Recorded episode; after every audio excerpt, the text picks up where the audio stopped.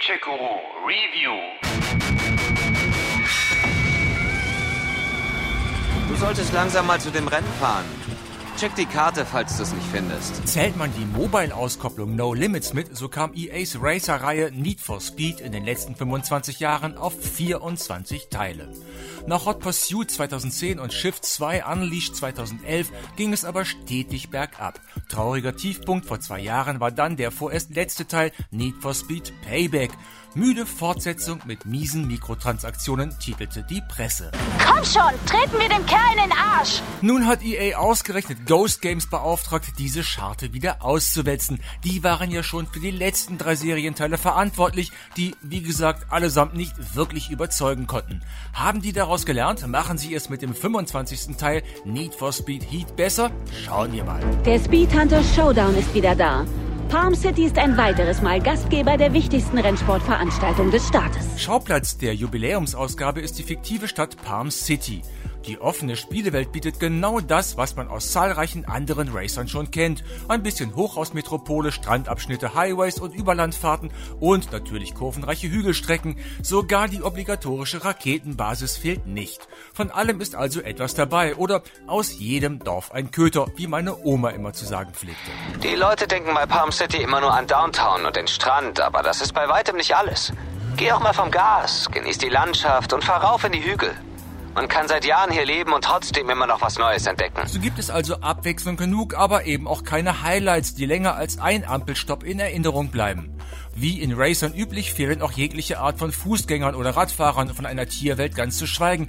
Ein Leben außerhalb der Autos findet in Palm City nicht statt. Das ist der feuchte Traum der Freie Fahrt für freie Bürgerfraktion, die alles, was mit weniger als 200 PS unterwegs ist, ohnehin für störende Verkehrshindernisse hält. Ja, ja, du bist lustig, super lustig.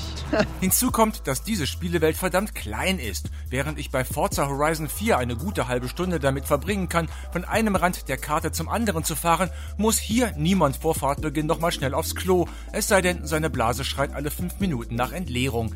Nee, da hatte so ziemlich jeder Open World Racer in den letzten Jahren mehr zu bieten. Okay, alles klar. In der Story wird zum gefühlt tausendsten Mal die Geschichte vom Neuling in der Stadt aufgewärmt, der sich in legalen und illegalen Straßenrennen beweisen muss, um an die Spitze zu fahren, was immer er da auch will.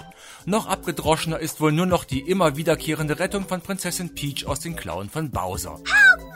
Immerhin versucht sich Heat hier mit einem neuen Kniff. Tagsüber fahre ich legale Rennen auf abgesperrten Straßen von Palm City, um Geld für neue Karren und Tuningteile zu verdienen. Die ich aber nur bekomme, wenn ich auch genug Ansehen in der Szene habe. Und das wiederum verdiene ich mir dann nachts in den illegalen Straßenrennen. Du solltest nachts auf den Straßen sein. Vergiss nicht, du kannst nur Geld in deinen Wagen stecken, wenn du einen Namen hast. Wobei ich persönlich ja finde, dass der Lack bei diesen illegalen Straßenrennen inzwischen völlig runter ist. In Zeiten, wo bei uns hirntote Assis mit ihrem tiefer gelegten Golf oder Papis Porsche rücksichtslos durch die Innenstädte nageln, um zu checken, wer als erster an der nächsten roten Ampel ist und dabei in letzter Zeit wiederholt Menschen umgebracht haben, fällt es mir schwer bis unmöglich, mich hier mit den Protagonisten von Heat zu identifizieren. Gut, gib einfach Vollgas. Lautet da die Devise, was kümmern uns die anderen? Ich gebe zu, fast war ich geneigt, dem Polizeichef auf die Schulter zu klopfen und zu sagen, yo, mach du mal, finde ich völlig korrekt. Street Racing hat nichts auf öffentlichen Straßen verloren. Erinnert euch an meine Worte, wenn ihr da draußen seid und bei solchen Aktivitäten mitmachen wollt. Denn wir finden euch. Irgendwie scheint auch den Entwicklern aufgegangen zu sein, dass hier die gut-böse Achse zu verrutschen drohte. Weshalb man dann schnell das Saubermann-Image von Lieutenant Frank Mercer und seiner Highspeed-Taskforce strich, indem man aus ihnen eine Bande korrupter Cops machte, die die Racer nachts jagen, um deren Wagen auszuschlachten und zu Geld zu machen. Was macht ihr denn hier? Zeigen, wer der Boss ist. Shaw, Warte, warte, stopp! Hey, er sagte, Hier sind überall Kameras. lass es. Aber ganz ehrlich, heult leise. Wer nachts mit Tempo 300 durch die Stadt heizt, der soll sich bitte nicht beschweren, wenn die Cops die Samthandschuhe im Handschuhfach lassen, um ihm die Karre unter dem Arsch wegzuklauen. Ob die die Kohle dann ordnungsgemäß der Staatskasse zuführen oder sich damit eine Kreuzfahrt finanzieren, ist mir Wumpe. Je weniger von diesen Deppen unterwegs sind, desto besser. Diese Crews müssen's lernen. Wer meine Einheit lächerlich machen will, wird dafür bezahlen. Immerhin beschert dieser Plot-Twist ein weiteres Ziel. Wir müssen nicht nur der beste Racer der Stadt werden, sondern auch die, Oton EA, korrupten Machenschaften des Lieutenant Mercer aufdecken, um zu überleben. Was auf dem Papier zwar schön dramatisch klingt, in der Praxis aber nur die Fassade für die Spirale Rennen, Geld, Ansehen, Teile kaufen, fettere Karre, fettere Rennen, noch mehr Geld, noch mehr Teile und so weiter abliefert. Um mitzuhalten, musst du deinen Wagen aufrüsten. Und das kostet Geld. Du fährst also Rennen, gewinnst Kohle und kaufst dir Upgrades, um auch größere Rennen mit höheren Preisgeldern gewinnen zu können. Das ist zwar noch nicht alles, aber so viel zu den Basics. Hm, Doch, eigentlich ist das schon so ziemlich alles. Gut, es gibt Rundrennen und Sprintrennen, später auch Offroad und die mir persönlich verhassten Driftwettbewerbe mit maximal acht Fahrern jeweils. Kaum ein Event dabei, das länger als fünf Minuten dauert. Auf der Karte klappert man einen Punkt nach dem anderen ab und darf bei der Fahrt von A nach B auch schon mal durch Werbetafeln springen, an Blitzern vorbeirasen oder Kram für das optische Tuning einsammeln. Ja, richtig genau wie bei Forza Horizon, nur nicht ganz so abwechslungs- und einfallsreich. Das ist alles ganz ordentlich, aber nie bemerkenswert oder gar neu. Wohin? Jetzt. Dir stehen mehrere Rennen zur Auswahl. In Downtown gibt's vor allem langgezogene Kurven, in Eden Shores viele enge. Such dir ein Rennen aus und leg auf der Karte eine Route fest. Dass ich auf meinen Fahrten durch die Stadt so ziemlich alles ungebremst umbügeln kann, was mir in den Weg kommt, ist anfangs irritierend. Wartehäuschen, massive Laternenmasten, Palmen, durch alles schneidet mein Bolide wie ein heißes Messer durch die Butter, wird aber immerhin mit leichtem Tempoverlust bestraft. Gib nicht auf! Noch ist alles drin! Ansonsten finden sich äußerlich nur ein paar Dellen und Kratzer. Und wenn die Schadensanzeige, die nicht mit den optischen Schäden korreliert, doch mal in den roten Bereich kommt, dann reicht es durch eine Tanke zu heizen, um die Karre wieder in Schwung zu bringen. Was bis zu dreimal pro Tag bzw. Nacht funktioniert. Nicht schlecht für die erste Nacht. Und du hast noch viele weitere vor dir. Apropos Tag-Nacht-Wechsel. Den läuten wir selber ein, wenn wir in einen Unterschlupf fahren.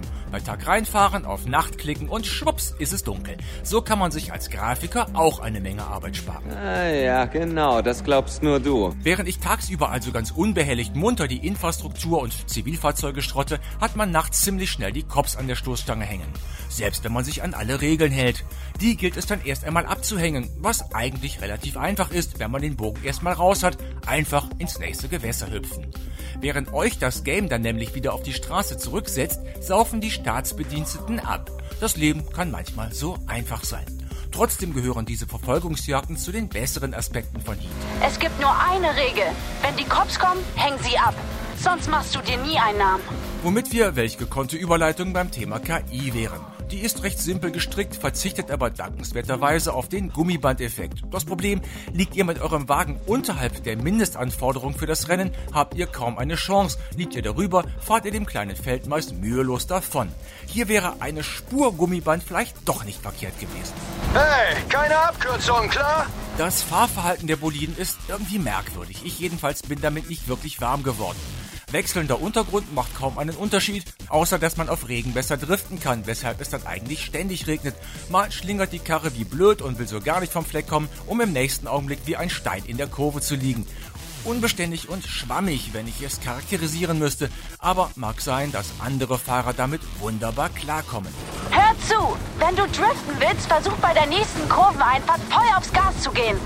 Multiplayer gibt's auch, auch wenn der erst gar nicht mal auffällt, da ihr dann mit euren Solo-Errungenschaften in derselben Spielewelt unterwegs seid, nur dass ihr dort nun auch gegen menschliche Fahrer antreten könnt oder ihnen eine Nachricht schickt oder in die Karre rauscht, was auch immer. Das sieht mehr so nach, oh ja, den Multiplayer, den hätten wir ja fast vergessen aus. Melde laufende Verfolgung eines Nissan 180 SX. Der Trottel wird noch bereuen, dass er hier aufgetaucht ist. Verfolgungsmodus aktiviert. Ihr könnt euch der Party gerne anschließen.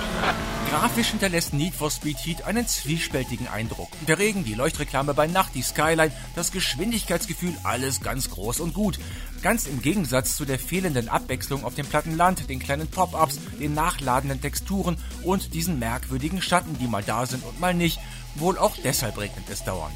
Schade. Ich hatte echt Spaß. Gleiches gilt für den Sound. Die deutsche Synchronisation ist durchaus ordentlich, auch wenn die Dialoge wieder mal oft zum Fremdschämen sind.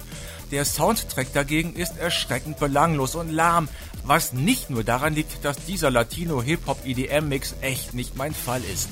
Hinzu kommt, dass irgendjemand den Motoren die Bässe geklaut zu haben scheint. Die rühren sich munter durch den Mittenbereich. Alles in allem fehlt hier einfach der akustische Bums. Lass uns verschwinden. Gute Idee. Fazit.